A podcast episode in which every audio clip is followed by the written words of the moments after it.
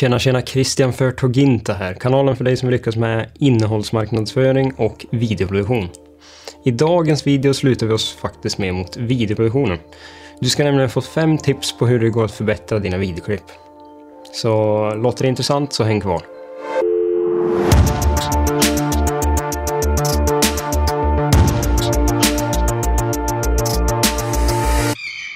Ja men då så, som sagt så har jag idag fått ihop fem tips som ska hjälpa dig förbättra din video.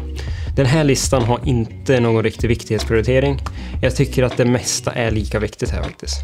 Förutom det här tipset som kommer först, nämligen se till att ljussättning är perfekt. Eller är det bra? Prioritera ljussättning. Det är det jag försöker få fram. Chansen är stor att om du frågar en filmfotograf eh, vad det viktigaste för att skapa en bra video är, så får du svaret ljussättning. Det går dels att använda för att guida dina tittares fokus. Eh, tänk er en strålkastare på en scen.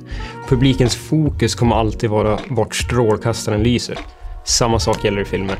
Ljussättning används även för att förstärka känslor och karaktärsdrag faktiskt. Om du filmar en skräckscen så brukar det oftast vara mörkare och mer dramatisk ljussättning jämfört med om du skulle filma en komedi. Det går att göra så otroligt mycket mer med ljussättning än att bara höja ljuset i dina klipp. Men eh, önskar ni en separat film om hur man använder sig av ljussättning så skriv det i kommentarerna. Vidare till nästa tips, eh, nämligen planera dina videoklipp innan du spelar in. Men då menar jag ju inte att eh, alltså du behöver ta fram pappret och pennan och skapa storyboards för varenda kort video du ska göra. Men gå igenom det i huvudet. Eh, kanske skriv ner några av tankarna på ett papper så att du inte bara gissar dig fram när du väl ska spela in. Om du sedan ser att eh, det du planerat skulle varit bättre med en annan vinkel, en annan ljussättning eller om en extra blomma i bakgrunden hade gjort den stora skillnaden så går det alltid att tweaka under själva inspelningen. Men det jag vill åt det är att du ska ha en grundlig idé om hur du vill att klippet ska se ut innan du börjar. Så att du inte tappar bort det mitt i inspelningen och så blir det inget bra av det hur som helst. Ha en grundlig idé du kan backa till om allt annat går dåligt. Tredje tipset är undvik skakig video. En skakig video är förmodligen det som kännetecknar en amatör mest av allt. Det ser ganska oprofessionellt ut, det är störande för ögat att se och det förstör det så kallade flowet i dina filmer. I redigeringsprogrammet Premiere Pro eh, som vi använder oss av här på Toginta finns det en effekt som heter Warp Stabilizer som du kan applicera på dina klipp i efterhand. Och den är gjord för att stabilisera och minska skakningar. Då. Personligen så tycker jag att den kan vara lite opolitlig i, i, liksom, ja, ibland. På vissa videoklipp kanske den funkar perfekt och på andra så skapar den extremt störande och starka warps. Så att eh, det beror nog mycket på hur mycket stabilisering som behövs. Det jag rekommenderar och det vi gör här är att vi använder oss dels av Warp Stabilizer som jag nämnde, men vi har även gimbals. Och gimbals är ju extremt flexibla och hjälper dig väldigt mycket när det kommer till att få bort just de här skakningarna. Vi har två stycken. Båda har märket Zion. Den ena är Weeble S och är en av de mer kompakta gimbals på marknaden. Och den andra är Zion Crane 2, vilket är en lite äldre och större version. Men den har eh, även starkare motorer, vilket tillåter en tyngre kamera då. Men det finns oändligt med alternativa reviews, så det är bara att leta egentligen. Eh, det finns billigare så har de kanske några nackdelar, det finns dyrare så ja, det, det är bara att kolla. Men eh, vi kan i alla fall starkt rekommendera de två vi har, vilket är de jag nämnde tidigare. I alla fall, back on track.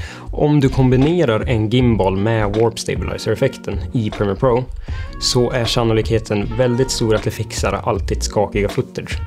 Då, för då har du redan tagit bort lite av skaket eh, i själva, alltså med hjälp av gimbalen.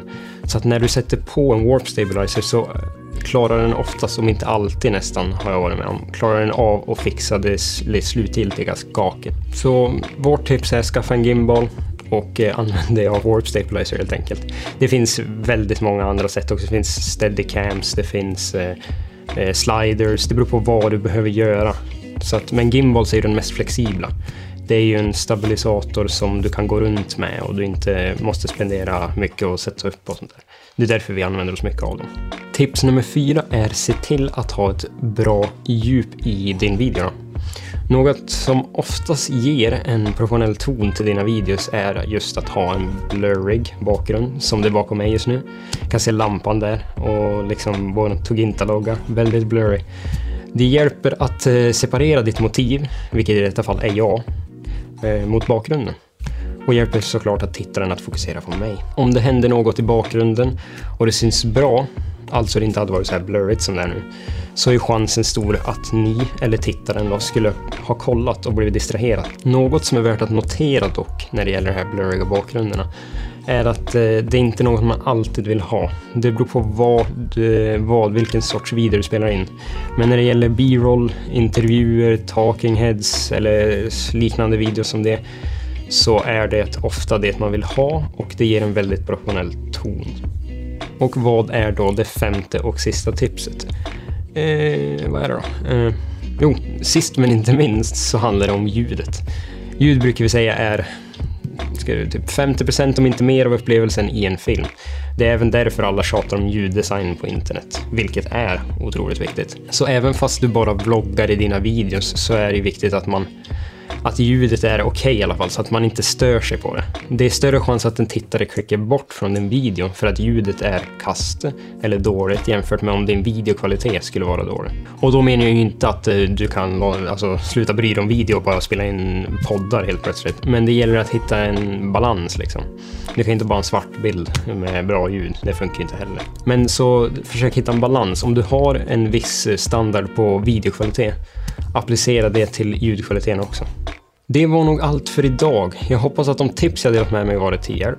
Och som vanligt, har ni några frågor, ställ dem i kommentarsfältet nedan eller DM oss på Instagram så svarar vi så snabbt som möjligt. Hej då!